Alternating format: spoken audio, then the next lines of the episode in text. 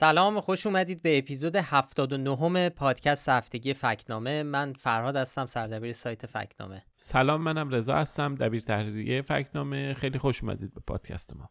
قبل شروع این قسمت برای کسانی که ممکنه فکنامه رو نشناسن توضیح بدم که سایت فکنامه ای سایت درستی سنجیه یا همون فکت چکینگ. کار ما اینه که درستی گفته ها و خبرها رو بررسی کنیم و در آخرم بهشون نشان درست نادرست نیمه درست گمراه کننده یا شاخدار میدیم.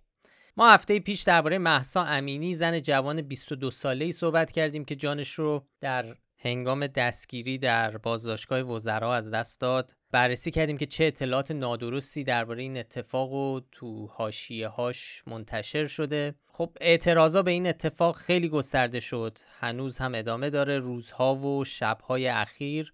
بسیاری از شهرهای ایران صحنه درگیری ها و اعتراض های جدی بوده که حتما خبراش رو دنبال می‌کنید و الان که کل دنیا مطلع شدن و دارن دنبال می‌کنن. ما هم طبعا این هفته در فکنامه به سراغ سوژه های مربوط به همین اعتراض ها رفتیم. این هفته برای همه کسایی که کارشون مربوط به ایران بود مربوط به اتفاقات ایران بود خیلی هفته شلوغی بود. صدها ویدیو عکس خبر نقل قول شایعه خلاصه خیلی چیزا تو این فضا منتشر شده و خیلی هم از ما زیاد خواستن که اینا رو بررسی کنیم. بررسی کردن همه اطلاعاتی که منتشر میشه همه تصاویر همه ویدیوها غیر ممکنه. ما سعی کردیم از بین اینها به سراغ سوژه‌ای بریم که اولا قابل فکت چک بودن. دوم به حال ابهام دربارهشون وجود داشت. به نظر صحبت درباره اونها بتونه جلوی یک جریان دیس اینفورمیشن رو بگیره. یعنی یه جریانی رو که حالا به صورت آمدانه به نظر می‌رسه که داره تلاش می‌کنه که یه تصور نادرستی رو ایجاد بکنه. به حال ما تلاش کردیم که بریم اونهایی که می‌تونیم و در حد وسع و توانمون هست رو فکت چک بکنیم. و بررسی بکنیم. خب این هفته به خاطر این شرایط و به خاطر یعنی یکی از دلایلش می‌تونه این باشه که خب رسانه های مستقل امکان پوشش این اتفاقات رو ندارن. در بین تظاهرات نمی‌تونن خبرنگار و روزنامه نگاران گزارش بدن. برای همین همه چی در خبررسانی ها تو شبکه های اجتماعی داره صورت می‌گیره و این اصلا یه زمینه خیلی خوبی رو برای پخش شدن اطلاعات نادرست و شایعه ها درست کرده. و اگر اخبار ایران رو تو این روزا دنبال کرده باشین حتما به اهمیت و تاثیر مخرب این شایعه ها و اطلاعات نادرست واقف شدید. خیلی ها هم دارن این روزها توصیه می‌کنن و دارن یادآوری می‌کنن که باید دقت بیشتری کرد. مخصوصا ماها همه که در شبکه های اجتماعی فعال هستیم باید مواظب باشیم که چی رو به اشتراک می‌ذاریم به چی واکنش نشون میدیم. راهش هم ما قبلا اینجا صحبت کردیم. یکی از راه های آسونش اینه که اگر یه خبری رو می‌بینید که خب احساساتیتون می‌کنه به هیجان داره میارتتون همونجا باید اتوماتیک یه ذره بزنین رو ترمز با احتیاط باش برخورد کنید. سرعت رو کم بکنید سرعت رو کم کنید. آره. لزوما هر خبری که شما رو خوشحال می‌کنه یا عصبانی می‌کنه درست نیست. خیلی وقتا اتفاقا برعکس اینه. یعنی یکی از روش های پخش شدن اطلاعات نادرست همین به هیجان آوردن مخاطب هست. چه هیجان مثبت باشه چه منفی باعث میشه که شما واکنش نشون بدید این واکنش در شبکه اجتماعی یعنی شیر کردن یعنی اظهار نظر کردن دربارش پخشش کردن و حتی عمل کردن به یه سری چیزها بر اساس اون اطلاعات نادرستی که گرفتید و یه نکته مهمی که به وجود داره اینه که ما می‌دونیم که به هر حال پخش اخبار نادرست هم یکی از روش های عملیات روانی توی چنین مواقعی هستش. به طور مشخص توی روزهای اخیر خب یه تصویری از یک مقاله منتشر شده بود که سال 95 توی یه فصلنامه توی دانشگاه امام حسین وابسته به سپاه منتشر شده بود فصلنامه مدیریت بحران. اونجا آمده بود اولویت بندی کرده بود روش های عملیات روانی رو عملیات روانی نیروهای امنیتی داخل ایران رو بر اساس میزان اثر بخشیشون که اصلا این نشر شایعه دو نوع شایعه رو تاکید کرده یکی شایعه وجود نفوذی در بین معترض و نشر شایعه دستگیری و اینها. این نشر شایعه و اطلاعات نادرست یکی از روش هایی که حالا افرادی که تو این تحقیق اسمشون رو گذاشته خبرگان بیشترین امتیاز رو دادن بهش. یعنی اول و دومه. دقیقاً. اولویت اول و دومه. 13 تا اولویت رو اومده دستبندی کرده. ما اصل مقاله رو البته باید بگیم اصل مقاله رو پیدا نکردیم ندیدیم. وضعیت اینترنت خب در ایران می‌دونیم همه دیگه چه وضعیت نابسامانی داره. دسترسی به خیلی سایت ها تو ایران ممکن نیست. ما اصل مقاله رو نمی‌دونیم نمی‌دونیم این خبرگان چجوری انتخاب شدن این کسایی که تو این تحقیق ازشون نظر سنجی شده. نمی‌دونیم حالا روش تحقیق و اینها رو دقیقا نمی‌دونیم. ولی به هر حال همین تصویری که از این مقاله منتشر شده نشون میده که پخش اخبار نادرست نشر شایعه و کشوندن جامعه به سمت و سوی اخبار جعلی یکی از روش هایی هستش که به صورت سازمان یافته نیروهای امنیتی و اطلاعاتی در ایران دنبال می‌کنن. این اهمیت کار درستی سنجی رو توی چنین مواقعی به نظر من که مضاعف می‌کنه. و کار درستی سنجی و کار فکت چکینگ و فکت چکرها به هیچ دردی نمی‌خوره. مگر اینکه خود کاربرا خود مردم احتیاط کنند. یعنی هر چقدر هم ما بخوایم مقابله کنیم با موج شایعه ها باز هم نمی‌تونیم خودمون رو برسونیم به سرعت پخش شدن شایعه وقتی کاربرا خودشون اهمیت ندن. تو این روزها خیلی خیلی باید دقت کنیم. الان خیلی ها دارن این توصیه رو می‌کنن از خواننده ها و musician های مثل هیچکس تا روزنامه نگارا دارن دوباره یادآوری می‌کنن که مراقب باشید که چی رو پخش می‌کنید چی رو باور می‌کنید. اگر چیزی رو دیدید که شک داشتید یا خیلی موضوع به نظرتون مهم و جنجالی بود اول ببینید که کی داره این خبر رو میگه. آیا به اون شخص به اون اکانت شما اعتماد دارید؟ آیا سند و شواهدی ارائه میده اون شخص یا اون منبع برای ادعای خودش؟ و اینم یادتون باشه که هر ادعا ادعای هر چقدر بزرگتر باشه سند و شواهدی که باید اونو ازش دفاع بکنه باید به همون اندازه بزرگ و قوی باشه. یعنی وقتی یک اکانتی یا یه شخصی میاد میگه من اطلاع دارم که مثلا مقامات اول جمهوری اسلامی دیروز با مثلا چند تا پرواز از کشور خارج شدن. خب این خیلی ادعای بزرگیه. خیلی خبر مهمیه. سند و شواهدی هم که باید براش ارائه بده باید به همون اندازه محکم باشه. یعنی یه چیز جزئی نیست که ما بگیم خب باشه قبول می‌کنم ازت. داری درباره یه چیز بزرگ صحبت می‌کنی درباره یه چیزی که در واقع یه جورایی داری سقوط یک رژیم رو داری نشون میدی. یعنی قدم های اول رژیم برای همین یک خبر عادی نیستین اگر این چیزها رو دیدید اگر خوشحالتون کرد یا اگر شما طرفدار حکومت هستید و ناراحتتون کرد در فرقی نداره. در صورت شما رو به هیجان آورده این خبر. دست نگه دارید ببینید سندش کجاست. ببینید چیزی ارائه میده یا نه. اگر هم شک دارید رد شید ازش. ببینید رد شید. پخشش نکنید اگر مطمئن نیستید. حتی ولی حتی ما تو این روزهای اخیر هم حالا می‌رسیم بهش سر ماجرای حدیث نجفی که احتمالا خیلی شنیده باشن دربارش ما دیدیم که حتی روزنامه نگارها هم اشتباه می‌کنن. حتی افراد شناخته شده هم ممکنه یه بخشی از قضیه رو نبینن. برای همین تو مرحله بعد اگه حتی روزنامه نگاری هم یک خبری رو منتشر کرد نمیگم با دیده تردید مثل بقیه باش برخورد کنید نه روزنامه نگاران حرفه‌ای حتما یک مراحل رو گذروندن یک پروسه رو طی کردند برای اینکه مطمئن بشن. احتمال اشتباه هست. ما هم اشتباه می‌کنیم. ما هم تو هم فکنامه هم حتی با اینکه انقدر وسواس داریم هم اشتباه کردیم. ولی حداقل میشه اعتماد بیشتری کرد نسبت به چیز. اینا رو یعنی یه سری طبقه بندی هایی باید برای خودتون داشته باشید. و هر چیزی که خوشحالتون کرد و ناراحتتون کرد سریع شعرش نکنید.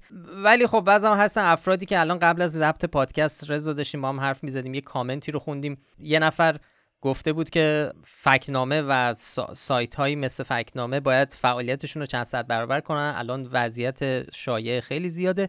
یه نفر کامنت گذاشته بود که چرا فیک نیوز هم می‌تونه ما می‌تونیم با فیک نیوز مقابله کنیم با حکومت مثلا. ما با هم شایعه پخش کنیم چه ایرادی داره؟ خب این یعنی یه سری متاسفانه همچین افکاری هم و همچین عقیده هایی هم وجود داره که به نظر ما واقعا اشتباهه. و حتی از منظر کار کردی عمل کردی هم حساب بکنیم. قائل به اکتیویسم هم حتی اگه باشیم پخش این شایعه حالا همینطور که امروز می‌بینیم خیلی واقعا بله. اثر معکوس داره و باعث ایجاد خطر میشه. و افراد رو امنیت افراد و کاربران اینها رو به خطر میندازه تو کوتاه مدت ممکنه یه تأثیری بذاره برای تیمتون؟ مثلا یه امتیاز بگیری برای تیمت.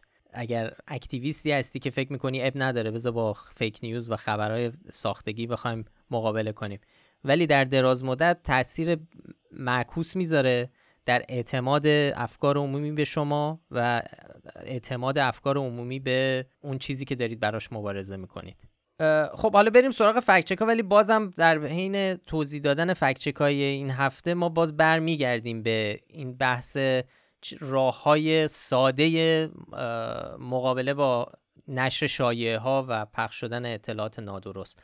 یه چیز دیگه هم بگم رضا ما حالا الان شروع کردیم بودو بودو با خیلی با آتیش تند صحبت کردن. اگر در داخل ایران هستید و صدای ما رو میشنوید تو این روزها که اینترنت قطعه تو این وضعیت اینترنت به سختی به دست آمده خودتون رو دارید پادکست ما رو باش دانلود کردید و دارید گوش می‌دید ما واقعا ممنونیم ازتون.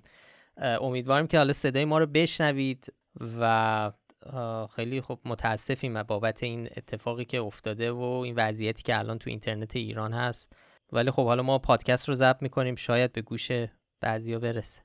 خب اگر موافق باشید بریم سراغ فکچکا خب ما هفته رو با سخنرانی ابراهیم رئیسی در واقع هفته گذشته رو آغاز کردیم. توی سازمان ملل سخنرانی داشت مصاحبه داشت تو نیویورک و به هر حال تحت تاثیر وقایع ایران هم بود. اما این خط هم دنبال می‌شد از سوی او که وضعیت رو عادی و حتی مطلوب نشون بده در مورد ایران. به طور مشخص توی سخنرانیش توی مجمع عمومی سازمان ملل رئیسی این میگه که مردم سالاری به صورت فراگیر در جمهوری اسلامی نهادینه شده و رویه اساسی نظام مردم سالاری به صورت فراگیر در ساختار حکومتی جمهوری اسلامی نهادینه و به رویه اساسی نظام تبدیل شده است. خب ما به این گفته ی آقای رئیسی نشان شاخدار دادیم.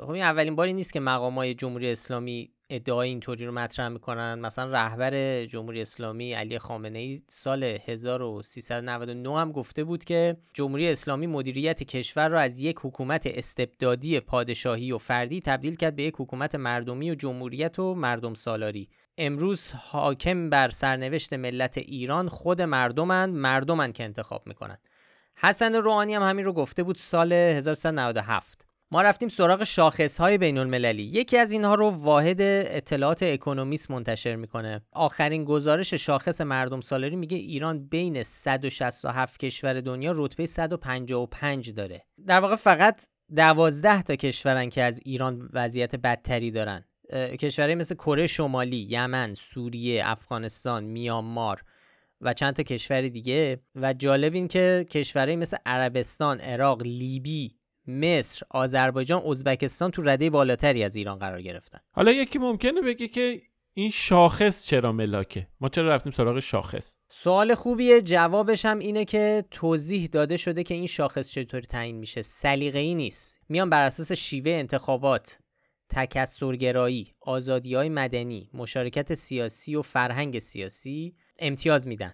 به کشورها. دستبندیشون می‌کنم. بعد بر اساس این دستبندی میشه شاخص ها رو بررسی کرد.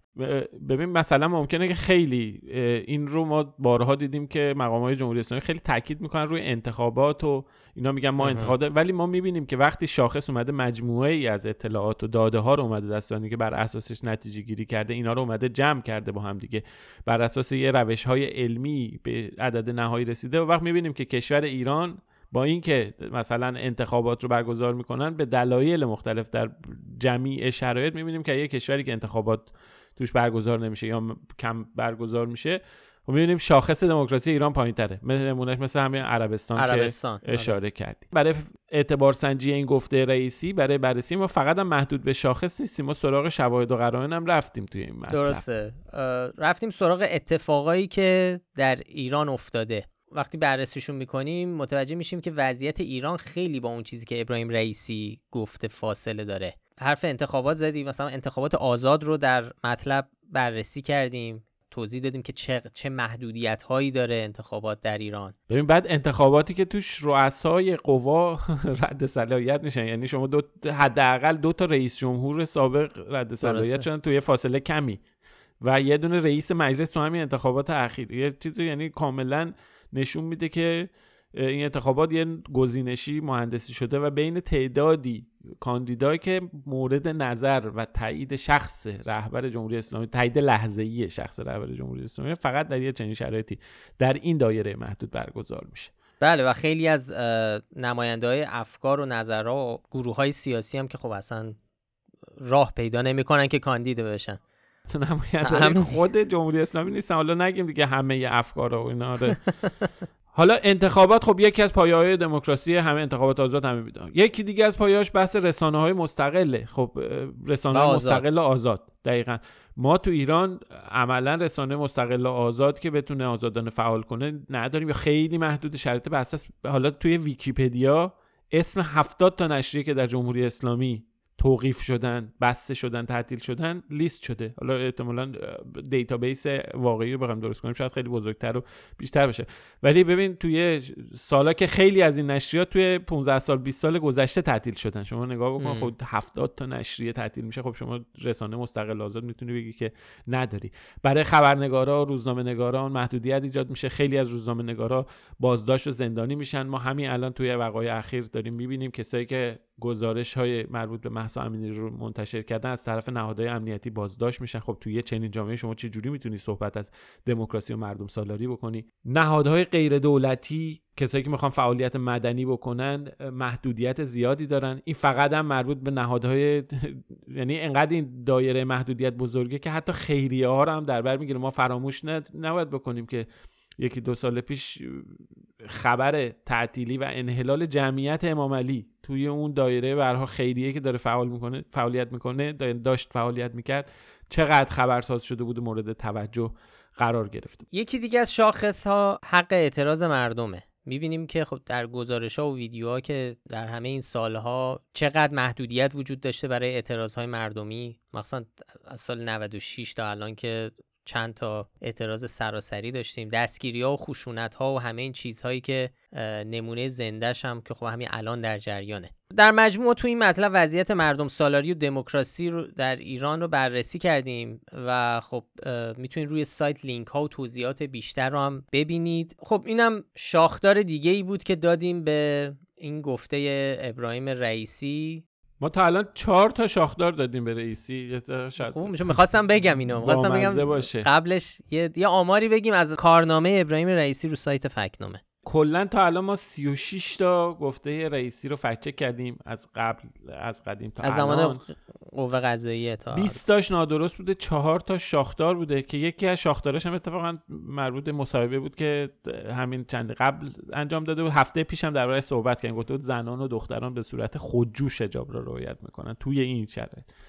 ولی دو تا شاختار دیگه که دادیم اونم با مزه یه بار گفته بود که سال 98 تازه در واقع کرونا اومده بود گفته بود که اولین مراکزی که برای تعطیلی اجتماعات اعلام آمادگی کردن زمان کرونا نهادهای مرتبط با روحانیت و مراکز مذهبی بود که با توجه به اون اطلاعات و اخبار و فکتایی که بود خب واقعا شاخدار بود. اصرارشون به باز بازگشایی حرم ها و گرد های مذهبی و بساط اینا یادمونه دیگه اگه مروری بکنیم موقع. آره. یادمونه که از بیشترین سر و صداها برای باز کردن اون مراکز بود. دقیقا. توی حرما یادمه که می‌رفتن همین در واقع نیروهای نزدیک به روحانیت اینا می‌رفتن اونجا مقاومت می‌کردن لیست می‌زدن زری ها رو توی اون وضعیت اینا. حالا بماند.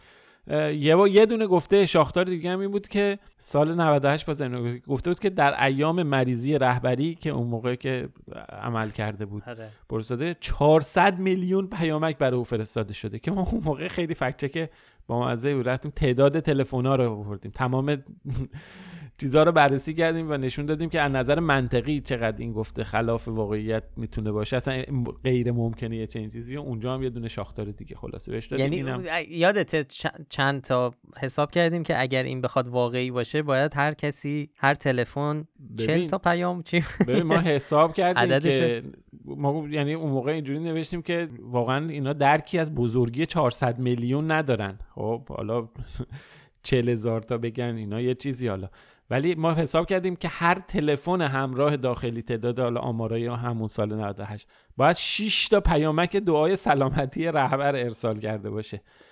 یا یا توی مقیاس جهانی از هر 17 تا گوشی تلفن همراه که تو دنیا وجود داره یه نفر باید داره رهبر جمهوری اسلامی پیام فرستاده باشه که بهش 400 میلیون. یعنی خیلی دور از ذهن و غیره. خلاصه این چهار تا شاخداری که به رئیسی دادیم هیچ تردیدی در مورد هیچ کدوم در مورد شاخدار بودنشون یعنی اگه بخوایم یه جایی تدریس بکنیم بگیم در چه مواقعی باید به چه جمله نشان شاخدار بدیم اینا جز شاخدارهای کلاسیکه که این چهار تا مورد رو می‌تونیم بیاریم و به عنوان نمونه موردی دربارهش صحبت بکنیم. مولا درزش نمید خیلی خوب.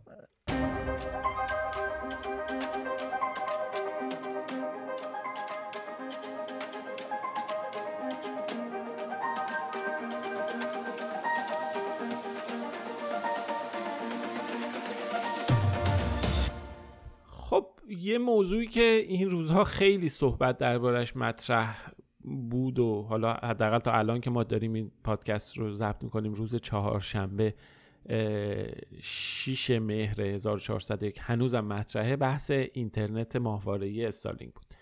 خب به حال طبیعی هم هست با وجود محدودیت های گسترده اینترنت که تو ایران وجود داره. به حال اختلال بسیار بسیار شدید قطع کردن و یه محدودیت وحشتناکی که الان هست. همین الان که داریم ما این قسمت رو ضبط می‌کنیم یه تعداد زیادی تلفن های همراه اینترنت ندارن. اینترنت ثابت مختل خیلی از پلتفرما وبسایت ها فیلتر شدن.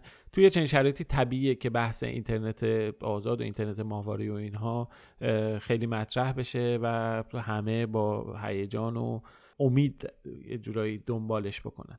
به هر حال در این میون بحث برداشته شدن بخشی از تحریم ها تحریم های مربوط به تکنولوژی در مورد ایران بود. بایدن اعلام کرد که شرکت های فناوری می‌تونن به مردم ایران سرویس های اینترنتی و ابری ارائه بدن.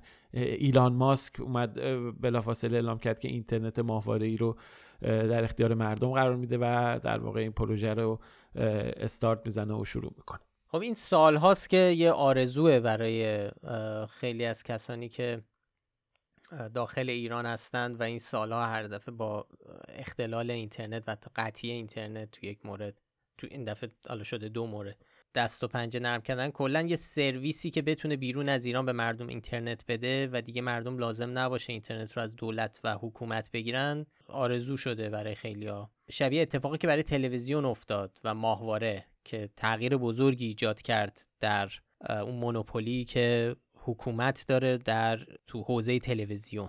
یعنی یه جوری مونوپولی که داشت. داشت. آره آره داشت. خب همه اینا دست به دست هم داد که امیدهای زیادی برای خیلیا تو این زمینه ایجاد بشه و فکر کردن که خب همین روزاست که اینترنت استارلینک و اینترنت ماهواره استارلینک مهیا بشه و این خب, خب زمینه رو هم فراهم کرد واسه خیلی از سوء استفاده ها و بعد افزارا که حالا بهش می‌پردازیم. برای ما این ماجرا استارلینک البته سوژه جدید نبود. قبلا هم دو تا مطلب دربارش منتشر کردیم. در پادکست هم تو اپیزودهای قبل تا همون موقع دربارش صحبت کردیم. چند بار این مسئله مطرح میشه. خب ما تو این روزا اون مقاله ها رو دوباره بازنشر کردیم و یه بار دیگه یادآوری کردیم. رضا میشه یه ذره مختصر توضیح بدی که چرا به نظر می‌رسه که هنوز فاصله زیادی داریم تا استفاده سراسری و گسترده از اینترنت استارلینک در ایران. البته این رو توضیح بدیم که ما بر اساس فکت های موجود و اطلاعات موجود داریم صحبت کنیم. چیزایی که بله. به صورت علنی هم نمی‌دونیم پشت پرده چه خبریه چه اتفاقاتی ممکنه بیفته چه تصمیم گیری چه شاید, شاید یک چیزهایی باشه که ما ازش اطلاع نداشته باشیم. اما اون چیزهایی که ما می‌دونیم اینه که برای اتصال به اینترنت ماهواره شما نیاز به یک سری پیش نیازها داری یعنی یک سری دیوایس وسیله احتیاج داری برای اینکه وصل بشی به اینترنت ها که این وسیله ها توی ایران فعلا وجود نداره. این چیزی که الان هستش ما نیاز داریم به ترمینال یعنی دیش و رسیور می‌خوایم. نیاز داریم به ایستگاه های زمینی که این ایستگاه های زمینی بردشون در حال حاضر اینه که اصلا حدود 500 کیلومتره. یعنی چیزی بگم دیش و رسیور مخصوص استارلینک می‌خوایم نه هر دیش رسیوری. آره نه دیش و رسیور این که دیش و رسیوری که ساخت استارلینکه. آره. دقیقا دیش و رسیور اختصاصی استارلینک. از اون مهمتر حالا دیش و رسیور رو می‌ذارن میگی می‌ذارن نمی‌دونم قاچاقی می‌برن مثل دیش و رسیور ماهواره خیلی زود چیز میشه. ولی از اون مهمتر ایستگاه زمینیه که این ایستگاه زمینی برد محدودی دارن. بردشون تقریبا اینه که هستش الان حدود 500 کیلومتره. این در حالیه که تا هزارها کیلومتر حالا تا چند هزار کیلومتر دورتر از مرزهای ایران ما ایستگاه زمینی نداریم. یه چنین ایستگاهی الان وجود ندارن. از طرف دیگه خب حالا یه سری بحث ها مطرح شده درباره ارتباط لیزری که استارلینگ هم نسل جدید ماهوارهاش با که با ارتباط لیزری کار می‌کنه تو قطب شمال تست کرده. اما تا الان هیچ خبری از راه اندازی این فناوری گزارش نشده. یعنی به هر حال الان اینجوری نیست که مثلا مثل اینترنت وای فای یا مثلا امواج تلویزیون ماهواره تو فضا باشه فقط کافی باشه ما بریم تو موبایلمون یه نرم افزار وصل کنیم یا یه کاری بکنیم بعد باهاش وصل بشیم به اینترنت. اینا به هر حال این تجهیزاتش قیمتش چه جوری وارد ایران بشه اینا چه در واقع تکنولوژی جدید ممکنه بیاد و استفاده اینا همه مسائلیه که فعلا با توجه به اطلاعات موجود فاصله زیادی باش داریم و بعیده که به این زودی ها بتونه ما دسترسی به اینها داشته باشیم. چیزی که گفته میشه اینه که ما دست, دست کم شاید 6 7 ماه حداقل کار داره تا اینکه بخواد اصلا این قصه را بیفته تو ایران. یعنی یه چیزی نیست که تو کوتاه مدت بشه ازش استفاده کرد. ما واقعا امیدواریم که این اتفاق خیلی زود بیفته ولی با توجه به این اخبار و شواهدی که الان وجود داره در دسترسه با این فکتایی که الان روبروی همه ما هستش به نظر نمی‌رسی که به این زودی ما شاهد استفاده و راه اندازی ما اینترنت ماهواره در ایران باشیم؟ چند تا چیز باعث شد رضا این قضیه استارلینک یه امید کاذبی رو ایجاد بکنه. یعنی دو تاشو من الان می‌دونم حالا میگم چند تا. یکیش به نظرم توییت های خود ایلان ماسک بود. مدیر اسپیس ایکس که استارلینک در واقع بخشی از اون پروژه است. با این مضمون که من استارلینک رو برای ایران فعال می‌کنم. یا مثلا استارلینک برای ایران فعال میشه. می‌دونی خب وقتی همچین توییت به نظر من گمراه کننده ای زده میشه این پیام که بدون توضیح دادن اینکه خب فعال شدن فرق داره با اینکه پس فردا شما وای فای روشن کنی اینترنت بگیری. یعنی این موضوع رو باز نمی‌کنه. ایلان ماسک چرا باز کنه؟ اصلا منم جاش بودم احتمالاً باز نمی‌کنه یه بیزنسمنه داره برای خودش یه پابلیسیتی درست می‌کنه و خب اسم استارلینک رو ببین هر روز تو اخبار همه جهان اومده در کنار ماجراهای ایران. یه بخشایی از حرف رو می‌زنه. مثلا میگه من میرم برای اقدام می‌کنم برای گرفتن مجوز برای دادن اینترنت به ایران. یعنی چون باید مجوز بگم به خاطر تحریم ها مجوز از دولت آمریکا. بعد خب این برای خواننده و شنونده ای که این خبر رو میشنوه فکر می‌کنه آ داره کارا جور میشه. همین روزاست که سویچ اینجوری بچرخونن و روشن بشه دکمه رو بزنن اینترنت بیاد. ولی این قصه رو باز نمی‌کرد ایلان ماسک که خب حرجی هم بر اون نیست اون کار خودش رو می‌کنه. ولی از اون طرف رسانه های مخصوصا خارج از کشور گزارش هایی که می‌دادن باعث این شده بود که این تصور به وجود بیاد که همین روزاست که اینترنت استارلینک وارد ایران بشه و قابل استفاده بشه.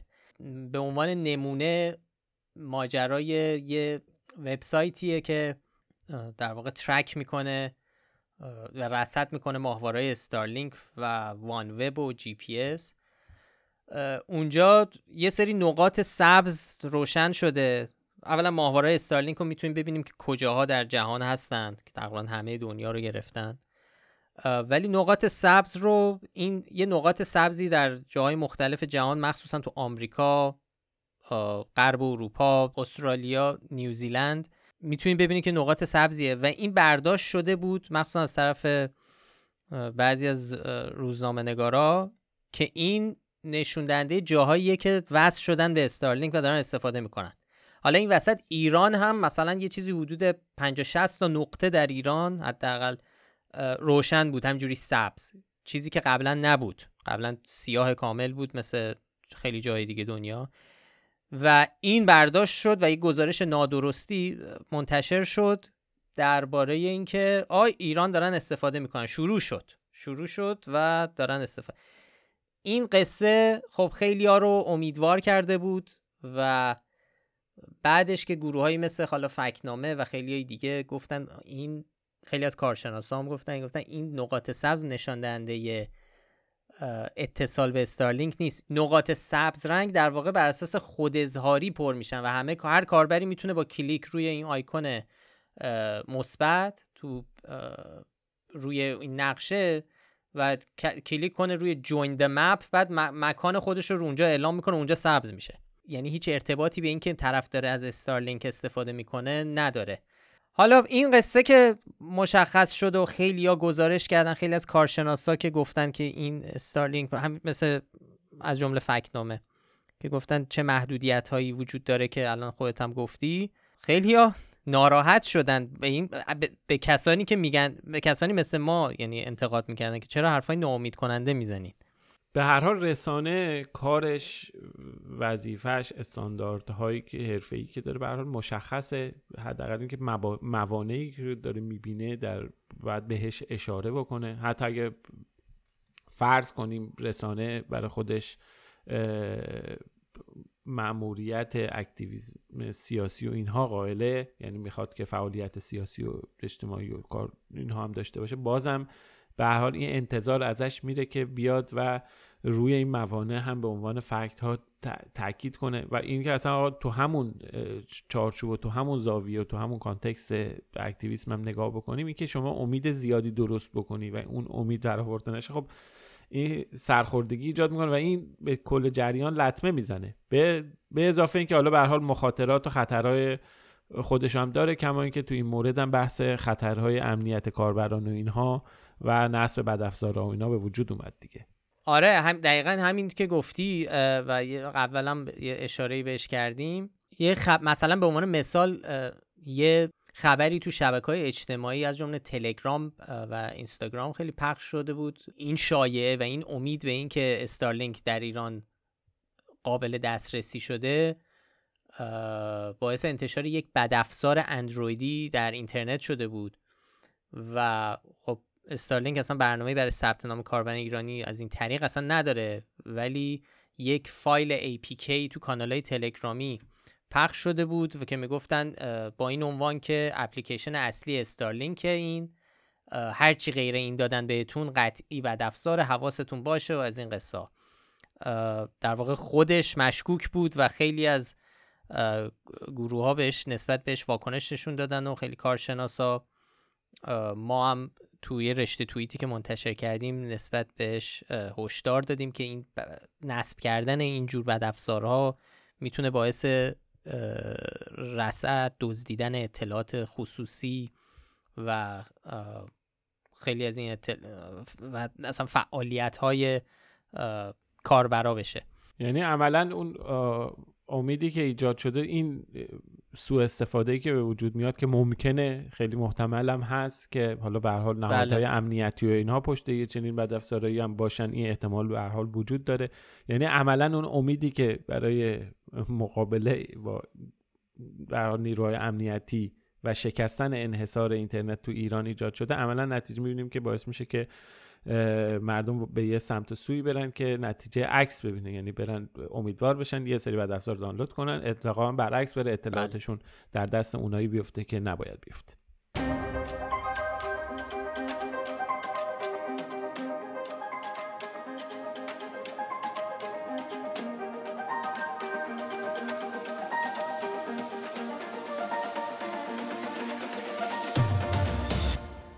یکی دیگه از سوژه که این هفته دربارهشون مطلب منتشر کردیم مربوط به حدیث نجفی بود جوانی که توی کرج با شلیک معموران کشته شد. خب ما یه تردیدهایی به وجود اومده بود درباره ماجرای حدیث نجفی و ما هم رفتیم سراغش بررسی کردیم. خیلی از ما خواستن. که این موضوع رو بررسی کنیم. مطلبی منتشر کردیم توضیح دادیم که کل ماجرا از چه قرار بوده بر اساس فکت ها و شواهد و قرائن.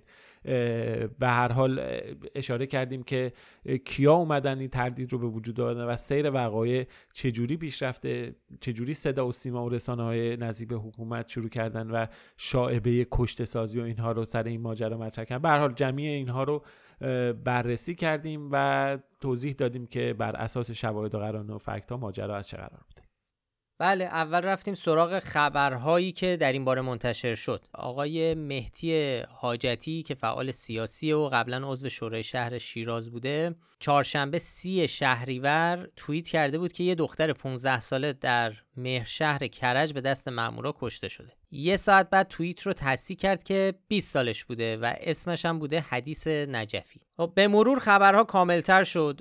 رادیو زمانه گزارش مفصلی با عکس و مدرک روی سایتش منتشر کرد. بعد هم بی بی سی فارسی هم یه فیلمی منتشر کرد که توش نشون می‌داد حدیث نجفی داره میره خیابون و داره به دوستاش پیام میده. خیلی دوست دارم. حالا که دارم میرم واقعا آخرش وقتی چند سال گذشت. خوشحال باشم که رفتم تظاهرات و همه چی عوض شده. خلاصه ماجرا حدیث نجفی برای اعتراض به خیابون میره و کشته میشه روز سیوم شهریور. آره حالا ما سراغ جزئیات بیشترم رفتیم که ماجرا رو روشنترم بکنیم. مثلا به ویدیوهایی اشاره کردیم درباره تیراندازی در شب حادثه. ببین شب سی شهریور. اینجا خیلی تاریخ مهمه. آره. اینجا باید دقت بکنیم سیر تاریخی وقایع رو. روز سی شهریور ماه که گزارش های درباره تیراندازی توی مهشر مخابره میشه. درسته. همون روزیه که مهدی حاجتی هم توییت کرده اولین بار. دقیقا. مشخصه در همون منطقه در مهشر کرج داره تیراندازی میشه. توییت های هستن که دارن همین رو از محل حادثه گزارش می‌کنن. حالا ولی یه اشتباهی هم این وسط رخ داد. البته این اشتباه تصحیح شد بعدن و اصل ماجرا هم همونیه که گفتیم. ولی مهمه که دربارهش صحبت کنیم.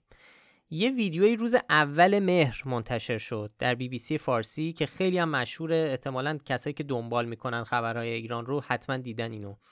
یه زن جوانی رو می‌بینیم که از پشت از پشت سر می‌بینیم که داره موهاش رو میبنده با کش. و بعد میره به سمت جمعیت و در واقع مقابله با مامورای امنیتی که هستن. توجه کنیم به تاریخ ها. حدیث نجفی سی شهریور کشته شده. این ویدیویی که الان گفتم اولین بار یک مهر منتشر میشه. یه چه اتفاق افته یه سری گفتن این خانومی که داره موهاش رو میبنده همون حدیث نجفیه. دقیقا کی بود اولین نفری که یه چنین چیزی رو مطرح کرد؟ خب ما مطمئن نیستیم ولی قدیمی ترین چیزی که پیدا کردیم توییت یک کاربری به اسم شبنم مددزاده. خب ایشون از زواهر قضیه به نظر می‌رسه که از اعضا یا هوادارهای سازمان مجاهدین خلق باشه. اون توییت البته خیلی دیده نمیشه. اولین کسی که میگه این دختر همون دختری که موهاشو میبنده همون حدیث نجفی مسیح علی نژاده فعال سیاسی و یعنی اول توییتی که خیلی دیده میشه توییت بله بله. اولین توییت تاثیرگذار واقعی. از اونجا خیلی مسئله دیده میشه و جا میفته. در حالی که اینطور نبوده اون دختر حدیث نیست. آره این دختر همون نبوده. ویدیو مربوط به یک مهره. یعنی یک مهر ضبط شده در حالی که حدیث نجفی دو شب قبلش در سی شهریور تیر خورده و کشته شده.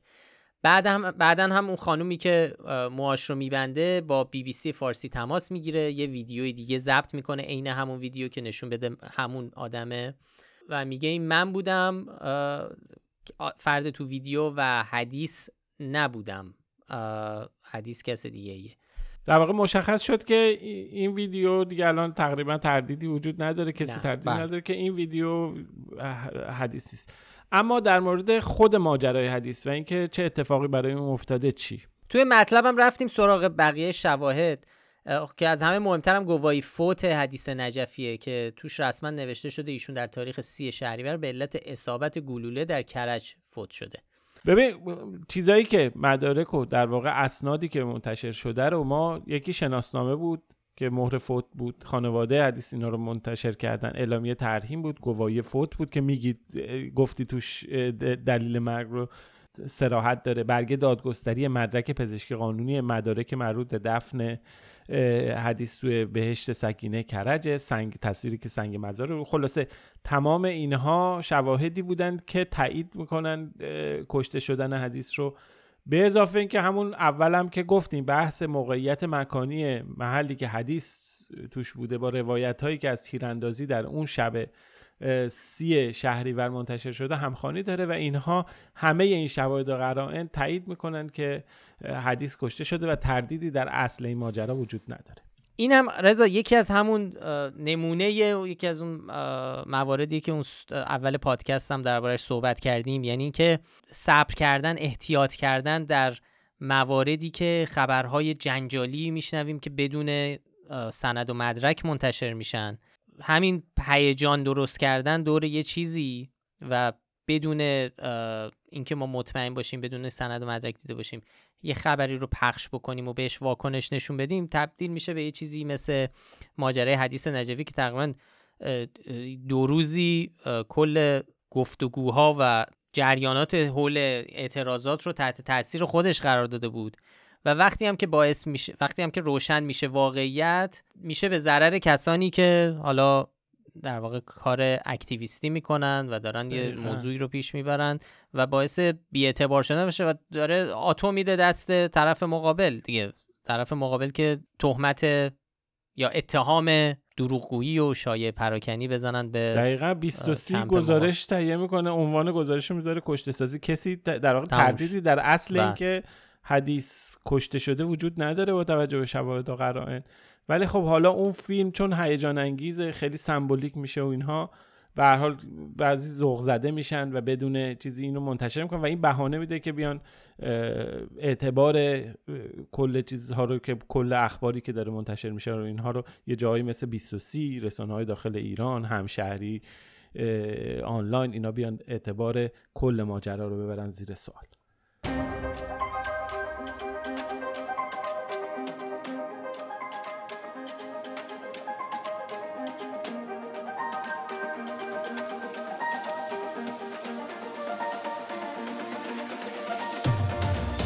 یه فکچه که دیگه هم داشتیم درباره استفاده غیر پزشکی از آمبولانس در این چند روز و در طول این اعتراض ها این اتهام قبلا هم جدی بود که مامورا در ایران برای جابجایی نیرو یا دستگیری معترضان از آمبولانس استفاده می‌کنن. نکته مهمی هم که وجود داره اینه که در ایران همونجور که قبلا هم گفتم امکان حضور رسانه‌های آزاد وجود نداره مخصوصا تو این شرایط. فیلمبردار و عکاس و کسی که بتونه آزادن فعالیت کنه و درستی یا نادرستی چیز رو تایید کنه وجود نداره. همین الان حرفش هم زدیم خبرنگارا و حتی یکی دوتا عکاس رو هم که می‌خواستن پوشش بدن این موضوع رو الان در بازداشتن. ولی خب میشه به سختی با بررسی ویدیوهایی که مردم تونستن بگیرن یه سری چیزها رو متوجه شد. از جمله همین مسئله آمبولانس رو. دقیقا. ما فکت چکی نوشتیم و به این در واقع ادعا که نیروهای امنیتی از آمبولانس استفاده می‌کنن از پوشش آمبولانس استفاده می‌کنن نشان درست دادیم. به هر حال گزارش ها و ویدیوها رو بررسی کردیم. یه درستی سنجی سطحی در واقع اعتبار اون ویدیو رو به طور سطحی اونها رو بررسی کردیم. به هر حال شواهد و قرائنی وجود داره. نشون میده چند تا ابهام خیلی بزرگ وجود داره. در جاهایی که آمبولانس عجیبه باشه به شکلهایی که آمبولانس عجیبه که رفت آمد داشته باشه. اینها رو در واقع اومدیم بررسی کردیم کنار هم گذاشتیم و از مجموع اینها نتیجه گرفتیم که این اتفاق داره میفته به هر حال ما تصویری هستش که مأمور کلانتری داره از پشت آمبولانس پیاده میشه. تصویری هستش که آمبولانس یعنی تصاویری هستند که نشون میدن آمبولانس داره میره رفت آمده داره به داخل کلانتریات و اوج وضعیتی که وضعیت ناآرامی که وجود داره. تصاویری از قطار آمبولانس ها تو شهرها وجود داره دارن حرکت می‌کنن. تصاویری از آمبولانس های بدون پلاک منتشر شده که طبق قانون راهنمایی رانندگی تردد وسایل نقلیه هر نوع وسیله نقلیه بدون پلاک ممنوعه مگر اینکه مجوز بگیرن. خب اگه مجوز گرفتن چه یکی باید توضیح بده؟ بیاد بگه توضیح بده چرا مجوز دادن؟ چرا به این تعداد زیاد تو این شرایط مجوز تردد آمبولانس بدون پلاک صادر شده؟ تردد آمبولانس هایی با پلاک نظامی تو شهر خیلی زیاد گزارش شده. به حال شما همه اینها رو می‌ذاری کنار هم دیگه به عنوان شواهد قرائن اینا در واقع ما همونطوری که گفتی به دلیل نبودن رسانه آزاد نبودن گزارش های معتبر تحقیقات مستقل و معتبری که از طرف نه نیروهایی که خودشون زینفعن و این وسط در انتشار اخبار نادرست و اینا هم دست نه طریق نهادهای معتبر تحقیقات اینا چون دسترسی نداریم مجبوریم بریم سراغ شواهد و قرائن. و وقتی اینها رو بررسی می‌کنیم می‌بینیم بله متاسفانه آمبولانس هایی هستن که در جریان سرکوب معترضان در واقع نقش فعالی دارن جابجا می‌کنن نیروهای امنیتی و در دستگیری افراد هم در واقع ازشون استفاده میشه. خب خیلی ممنون از توضیحاتت. سریع بریم سراغ یه فکچک دیگه که مربوط به همین ماجراهاست و که خیلی کوتاه می‌تونیم مرورش کنیم. درباره یه ادعایی بود که مربوط می‌شد به علی کریمی فوتبالیست سابق. علی کریمی تا این روزها خب حضور پررنگی تو شبکه اجتماعی داره و از معترضات حمایت خیلی زیادی داره می‌کنه. کانال سپاه سایبری. یه مطلب کانال تلگرامی. یه مطلبی نوشته بود که تیترش این بود. اعلان قرمز پلیس اینترپل برای علی کریمی. خب علی کریمی و الان خارج از کشوره اگر نمی‌دونستیم. یک عکسی هم همراهش منتشر کرده بودن که انگار مثلا سند مربوط به این ماجراست خب ما به این ادعا نشان شاخدار دادیم. خب اول برامون یه توضیح میدی که اعلان قرمز پلیس بین چیه؟ اعلان قرمز به درخواستی گفته میشه که از طریق یک کشور که عضو جامعه پلیس بین الملله میاد و درخواست می‌کنه که دستگیری موقت و استرداد یک کسی که قانون رو نقض کرده انجام بشه. یه نکته مهم اینه که فردی که براش اعلان قرمز صادر میشه باید حکم پیگرد قانونی داشته باشه که خب درباره علی کریمی این وجود نداره. یعنی حکم پیگرد قانونی تو این مورد در از ایران باید صادر شده باشه. یه موضوع دیگه هم اینه که این اعلان یه چیز عمومیه. شما می‌تونید برید تو سایت پلیس بین الملل و این رو چک کنین و جستجو کنید مشخص میشه که یه فردی آیا براش اعلان قرمز صادر شده یا نشده. فکر می‌کنم 17 نفر 17 نفر با ملیت ایرانی براشون اعلان قرمز صادر شده که حالا اسم و لیستشون هست. سایت فقط کافیه سرچ بکنید nationality رو اونجا پیدا می‌کنید. آدمای مشهورم توشون هستن اتفاقا. بله مثلا علی فلاحیان وزیر سابق اطلاعات اسمش تو این لیست هست که از طرف آرژانتین براش اعلان قرمز داده شده برای به اتهام نقشش در ماجرای بمبگذاری در مرکز یهودیان در بوینس آیرس در دهه 90 میلادی. اسم علی کریمی نیست تو این لیست. برای همین این هم یکی از چیزهای شاخداری بود که این روزا مطرح شد و بعد یه نکته دیگه ای هم که وجود داره اینه که هر چیزی هم که بگی هر درخواستی هم که هر کشوری مطرح بکنه که پلیس اینترپل نمیاد بر اساس اون درخواست اعلان قرمز صادر بکنه. به طور مشخص گفته شده که جرائمی که مثلا این جرائمی که در کشورهای مختلف موضوعات بحث برانگیز مربوط به هنجارهای رفتاری یا فرنگی اینا شاملش نمیشه. ببین پلیس بین الملل رسما اعلام می‌کنه که در مورد جرایم آشکار که تو همه جا دربارش اجماع وجود داره که این جرمه مثل قتل آدم ربایی نمی‌دونم جرایم سازمان یافته همین نظیر همین چیزایی که برای علی فلاحیان تعقیب صادر شده اعلان قرمز. برای اینها اعلان قرمز صادر و یعنی حمایت از معترضین. ممکنه به چشم چهار تا دونه طرفدار جمهوری اسلامی و چهار تا مقام مسئول جرم بیاد و براش بیان یه چنین ادعایی مطرح کنن. ولی بسیار بسیار بعید و دور از ذهنه که روزی پلیس اینترپل بیاد برای یه چنین موضوعی برای کسی در خارج از کشور اعلان قرمز و قرار تعقیب صادر بکنه. اینم از این فکچک مربوط به علی کریمی. بریم سراغ سوژه بعدی. یکی از سوژه خبری مهم این روزا فعالیت هکرهای انانیم گروه انانیمس گروه هکرهای ناشناس. از روزهای اول اعتراضا این گروه هم شروع به فعالیت کرد و اعلام کردن که می‌خوان به سایت های وابسته به دولت و حکومت ایران حمله کنن. ما این هفته سه تا فکت چک درباره این موضوع نوشتیم که خب با هم مرور می‌کنیم. اولی درباره ادعایی بود که می‌گفت هکرهای ناشناس یا هکرهای انانیمس با اسرائیل ارتباط دارن.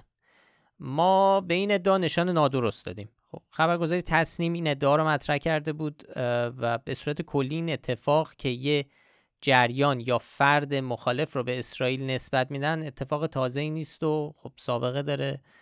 ولی هیچ منبعی رو هم معرفی نکردن برای این ادعاشون. در عوض شواهد زیادی وجود داره که نشون میده این ادعا درست نیست. ببین توی مطلب توضیح دادیم که انانیمس یه عنوان کلی برای شبکه ای از هکرها هکرهایی که حالا داوطلبانه کار می‌کنن. بیشتر دقیق تر بخوایم بگیم یه گروهی از فعالها و هکرها هستن با ملیت های مختلف که میگن هدفشون آزادی بیانه. این اسم کلی ناشناس رو روی خودشون گذاشتن. هیچ رهبر و عضو رسمی ندارن و هر کسی از هر جای دنیا تو هر عملیاتی که علاقه داشته باشه می‌تونه توی این گروه در واقع فعالیت بکنه. اهدافشون متنوع. به خیلی از کشورها حمله کردن محدود به این نیست که الان به سایت جمهوری اسلامی حد به خود اسرائیل دست کم سه مورد هستش که سایت های اسرائیلی مورد هدف این گروه قرار گرفتن. به هر حال اینها نشون میده که اینها هیچ وابستگی خاصی به نظر نمی‌رسه که به کشور یا گروه خاصی داشته باشه. چون اساسا متمرکز نیستن. دقیقا. خب توی مطلب درباره فعالیت های اخیرشون هم نوشتیم. خب تا الان بیشتر این فعالیت ها حمله دیداس بوده. به یعنی به معنای دقیق کلمه و تکنیکی ماجرا نمیشه بهش گفت هک کردن.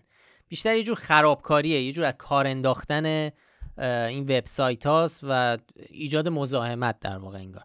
ولی خب تو افکار عمومی معمولا به حمله های دیداس هم میگن هک کردن.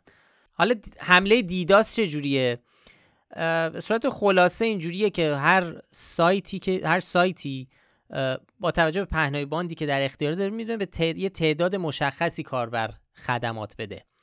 اگه یهو در یک لحظه تعداد خیلی زیادی درخواست برای دسترسی به یه سایت ارسال بشه ممکنه باعث بشه که سایت از دسترس خارج بشه. و ظرفیتش پر میشه. حالا اتفاقی که میفته اینه که یک نفر یا چند نفر شروع می‌کنن به خرابکاری یا حمله. در واقع سعی می‌کنن با این کار یعنی فرستادن درخواست های خیلی زیاد در یک مدت کوتاه باعث میشن که دسترسی به یه سایت به صورت موقت از از بین بره. به چند تا سایت هم حمله کردن. حالا جلوتر دربارهشون صحبت می‌کنم. آره. ولی خلاصه این ماجرا اینه که اینا وابسته به اسرائیل اینکه اینا وابسته به اسرائیل یه گفته نادرست و بی اساسه یه فکچه که دیگه هم داشتیم درباره این حمله ها اونم مرکز ملی فضای مجازی که جزء تشکیلات شورای عالی فضای مجازیه که زیر نظر رهبر جمهوری اسلامی برای ایجاد کنترل و در واقع کنترل و ایجاد محدودیت برای اینترنت تأسیس شده. اینا یه بیانیه میدن و میگن که ما بررسی کردیم و اصلا حمله هکرهای ناشناس به سایت های حکومتی و وابسته به دولت و مجلس و اینها کذب محضه. یعنی اصلا خود حمله رو هم تکذیب می‌کنن. آره دیگه یعنی حالا یه موقع میگه ما هک نشدیم ولی این داره میگه خود حمله رو هم تکذیب کرد خود حمله اصلا وجود نداشته. خب نادرسته دیگه ما هم بهش نشان نادرست دادیم. شواهد روشنی وجود داره که نشون میده چند دست کم چند تا سایت وابسته به دولت ایران که توی این بیانیه هم ازشون اسم برده شده به طور کلی از دسترس خارج شدن و حمله بهشون اتفاق افتاده. سایت وزارت اقتصاد سایت همراه اوله. اینا نه از داخل ایران و نه از بیرون ایران برای مدتی اصلا دست کم برای مدتی امکان دسترسی بهشون وجود نداشته البته الان ممکنه زمانی که شما دارید این صدای ما رو میشنوید برید سر بزنید به این سایت ها ببینید در دسترس هستند ولی خب زمانی که ما این گزارش رو می نوشتیم این سایت ها از دسترس خارج شده بودن. ما هم لینکاش رو آرشیو کردیم و که نشون بده این اتفاق افتاده. دقیقا سایت مثلا سایت وزارت نفت روزای گذشته به طور کلی از دسترس خارج شده بود. اگر به سایت فکنامه برید می‌تونید گزارش رو ببینید. لینک های آرشیو شده رو هم گذاشتیم. می‌تونید برید ببینید و چک بکنید. تاریخ و زمان و اینهاش هم کاملا مشخص. یه, یه نکته که تو این مطلب بود آموزش راهی بود برای اینکه چک کنیم اینکه یه سایتی بهش حمله شده یا نه. حالا البته به طور کلی خیلی بحث فنیه. باید نرم افزارهای روی سرورهای سایت باشه و دقیق چک کنن ببینن حمله بوده یا نبوده. ولی یه راه ساده برای همه ما که بتونیم تا حدی مسئله رو پیگیری کنیم سایت هایی هستن که میان از کشورهای مختلف به اون آدرس اینترنتی وصل میشن و نتیجه رو لیست می‌کنن. ما توی مطلب رفتیم سراغ سایت check-host.net و اونو بهش اونو معرفی کردیم. تو این سایت میرید تو بخش HTTP و اسم سایت رو وارد می‌کنید. این دو تا کاربرد برای ما داره. یکیش اینه که می‌فهمیم یه سایت تو ایران فیلتره یا نه. مثلا CNN یا BBC فارسی رو که وارد کنید می‌بینید که از داخل ایران بهش دسترسی نیست ولی همه دنیا بهش دسترسی دارن. قاعدتا دلیلش فیلترینگه. یه کاربرد دیگه هم اینه که ببینیم آیا بهش حمله دیداس شده یا نه. اگه نه از ایران نه از هیچ کشوری نشه به یه سایت به یه سایت خیلی مهم مثلا سایت وزارت امور خارجه ایران یا سایت ریاست جمهوری. دسترسی پیدا کرد قاعدتا باید مشکل جدی وجود داشته باشه و می‌تونه اینجور برداشت بشه که یک حمله دیداس بهش شده و از دسترس خارج شده. یه نکته مهمی وجود داره که باید بهش توجه کنیم. اونم اینه که به هر حال ایران به دلایل مختلف که خیلی ما نمی‌دونیم چیه دسترسی به سایت هایی رو از داخل کشور برای بیرون از ایران میبنده. بله. مثلا. سالهاست ما دسترسی به سایت های مثلا نهادهای نظامی نیروی انتظامی اینا نداریم. خیلی وقتا هم به مشکل برمیخوریم برای دسترسی به آمارها و اینا. حالا اونا نظامی مرکز آمار یه مدت این اتفاق افتاده بود یه مدت مرکز آمار این اتفاق افتاده بود بانک مرکزی این اتفاق افتاده بود. وزارت کشور رو میبندن برای در واقع IP های بیرون از ایران. یا اصلا وزارت کشور هم نه اینا که وزارت اقتصاد و دارایی بخش آمارهای داده های اقتصادی و اینها رو اونا رو میبندن. خلاصه یک چیز سیستم عجیب غریبی از این جهت هم وجود داره. باید حواسمون باشه اگه بیرون ایرانیم.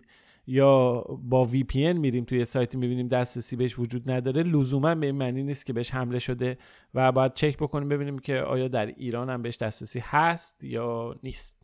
آره این نکته مهمیه. توی سایت هم خب مثل همیشه می‌تونید مطلب رو بخونید. یه مطلب دیگه هم در همین حوزه در همین هیته پخش شده بود اونم هک حساب بانکی امام جمعه قم بود.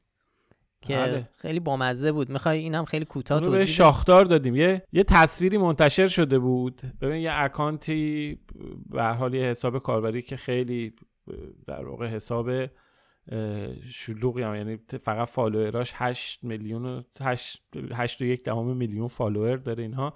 یه تصویری منتشر کرد با عنوان اینکه حساب شماره حساب موجودی حساب محمد رضا استادی امام جمعه قم. رو هک کرده و اونجا یه سری عدد و رقم ها بود. خیلی عدد رقم های بزرگی بود. اینجوری نوشته شده بود که موجودی حساب حالا از واژه یا عبارت توتال اینونتوری استفاده شده بود که معنیش میشه موجودی حساب تعدیل شده که حالا توی حسابداری یه چنین کارایی می‌کنن. عدد 42 میلیارد میلیارد تومن موجودی این حساب اعلام شده بود و نوشته بود که یه مقدار یه رقم ده هزار میلیارد تومانی هم تازه دپازیت شده به حسابش واریز شده حالا از یه جای. خب این خیلی مورد توجه قرار گرفته بود و خیلی ها رو به هیجان آورده بود و به حال یه چنین رقمی اگه تقسیمش کنیم به جمعیت چقدر ولی خب یه چنین رقمی خیلی خیلی بزرگه. انقدر بزرگه که نه تنها در مقیاس اقتصاد ایران در مقیاس کل پولی که در جهان وجود داره این عدد بزرگه. ببین ما حساب کردیم این عدد 8000 برابر کل آمار آخرین آمار نقدینگی که توی تیر ماه منتشر. 8000 برابر خیلی نسبت بزرگه. حالا نقدینگی چیه؟ نقدینگی کل موجودی های حساب ها تو انواع و اقسام حساب ها و کل اسکناس و پولیه که در ایران وجود داره. خب این رو ما چند برابرش؟ هشت برابرش هشت هزار برابر. هشت هزار برابرش. هشت هزار. و از این مهمتر اینه که حالا ما اومدیم رفتیم این عدد رو تبدیل کردیم به دلار. با نرخ برابری و دو هزار تومن هم در نظر گرفتیم. شد یک و سه دهم میلیون میلیارد دلار. خب یعنی خب این عدد 14 برابر کل جی دی پی دنیا سال 2021 57 برابر کل جی دی پی آمریکا تو 2021 خب یه چنین چیزایی عجیب غریبه دیگه یه چنین عددی.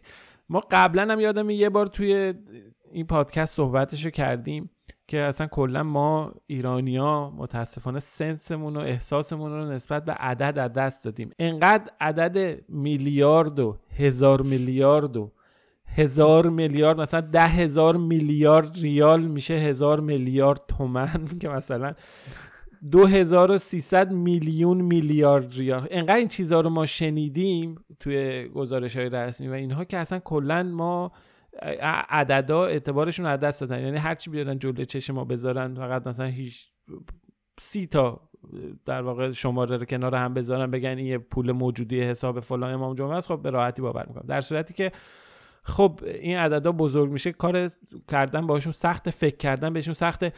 من داشتم اینو حساب می‌کردم مجبور شدم یعنی نمی‌تونستم با فکر و حساب و عدد و رقم اینا یعنی انقدر بزرگتر از این بودش که بخوام تقریبی بگم اینا چنده. تو اکسل این عدده رو تایپ کردم اومدم تقسیم بر دهش کردم بشه تبدیل ریال به تومن بعد تقسیم بر یک میلیاردش کردم. بعد دوباره تقسیم بر یه میلیارد دیگه کردم که فهمیدم این عددی که اونجا نوشته شده منظورش 42 میلیارد میلیارد تومنه. خب اینا رو در واقع باید یه چنین کاری این اینقدر این بلاها سر عدد اومده تو ایران باعث شده که ما بیایم و یه چنین چیزهایی رو باور کنیم. خب این یه موردی که منتشر شده بود صحت نداشت غیر منطقیه و نمی‌تونه واقعیت داشته باشه. ما هم بهش نشان شاخ داد. این خبر در واقع حک حساب امام جمعه قوم درست از جانب حالا در ظاهر به نفع معترضین و افرادیه که حالا توی خیابون هستن و دارن اعتراض می‌کنن و اینها. ولی در واقعیت اینه که انتشار یه چنین اخباری که به این شکل کاملا مشخصه که نادرسته باعث میشه که اعتبار بقیه چیزایی هم که تحت عنوان حق و اینا میاد بیرون ببره زیر سوال دیگه. یعنی در واقع همون شیوه که اول پادکست از طرف اون مقاله ای که گفتیم در مجله مدیریت بحران جزو اولویت های اوله بله انتشار اخبار جعلی خیلی یعنی محتمله. از اونا می‌تونه باشه. محتمله یه چنین چیزی رو درست کرده باشن فرستاده باشن برای یه دونه از این اکانت های خیلی پر مخاطب. بگن آقا این هک کردیم ما گروه فلان هک کردیم اینو منتشر انتشار اعتبار بقیه چیزا رو می‌بره زیر سوال. باید حواسمون باشه به اخبار جعلی ما اینجا سعی می‌کنیم در حد امکان دروازبانی بکنیم. هر چقدر که می‌تونیم و زورمون می‌رسه رو بگیریم جلوش. ولی واقعا وظیفه همه است که با حساسیت و دقت و احتیاط زیادی با خبرهای هیجان انگیز مواجه بشن و روبرو بشن. یه پدیده دیگه هم هست که ممکنه پیش بیاد. اخبار ساختگی جعلیه. می‌دونی؟ یعنی یک خبر ساختگی رو بسازن به اسم یه گروه دیگه. یکی از روش های دیس اینفورمیشنه آره یه چیز فیکی رو من بگم نگاه کنید ببینید رضا چه چیز فیکی رو منتشر کرده. مثلا رضا اصلا همچین حرفی نزده. رضا اینو منتشر کرده این پخش شده از طرف رضا و دوستانش. و ببینید چقدر فیکه در صورتی که رضا اصلا اینو نگفته. ما یه چیز فیک رو فرستادیم منتشر می‌کنیم و بعد به نقل از رضا و طرف مقابل بعد میایم میگیم که اینا دروغگوان اینا هم ببینید اینا هم قصه که یعنی ترفنداییه که باید حواسمون باشه که تو این جنگ اطلاعاتی ممکنه نمونه این ترفند در جنگ در ماجرای حمله نظامی روسیه به اوکراین خیلی زیاد دیده شد. بخشی بله از اون بله. پروپاگاندای روسیه این کارو می‌کردن. رسما خبر فیک تولید می‌کردن. اینو ردیابی کردن. فکت چکرها دربارش مطلب نوشتن. ما هم یکی دو تا نمونه فکر می‌کنم تو فکت نمونه داشتیم. الان به ذهن من نمی‌رسه ولی یکی دو تا نمونه من همینجوری احساس می‌کنم که داشتیم. اگه داشتیم خواهش می‌کنیم که افشین جان بعدا به توضیحات پادکست اضافه بکنم. من بعد از ضبط میرم سرچ می‌کنم پیدا می‌کنم که ببینم چی بوده. آره. خب این اینم از اپیزود 79 هم. من فقط یک بار دیگه ما هر هفته تقریبا تو این هفته اخیر این موضوع رو میگیم که ما معمولا شنبه ش... ببخشید چهارشنبه شب به وقت تهران این پادکست رو ضبط می‌کنیم. خب سیر اتفاقات انقدر سریعه که باید این رو در نظر بگیرید که اگر ما یه موضوعی رو بهش اشاره نمی کنیم یا یه جنبه هایی از یک موضوعی بعدا بعد از اینکه ما ضبط کردیم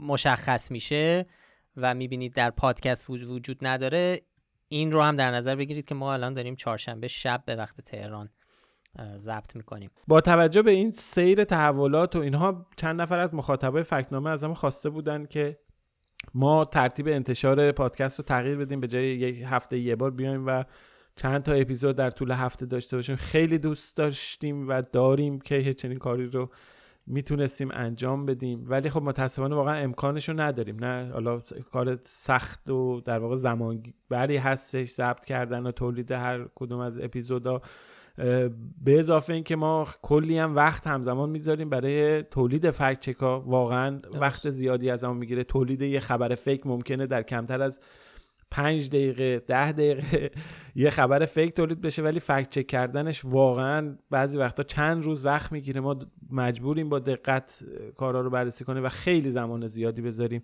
از این جهت ما رو ببخشید که نمی‌تونیم به صورت روزانه یا هفته ای دوبار اینا پادکست بدیم هفتگی سعی می‌کنیم بیایم و مطالب رو جنبندی بکنیم و یه گزارشی از هفته در حال حاضر را بدیم.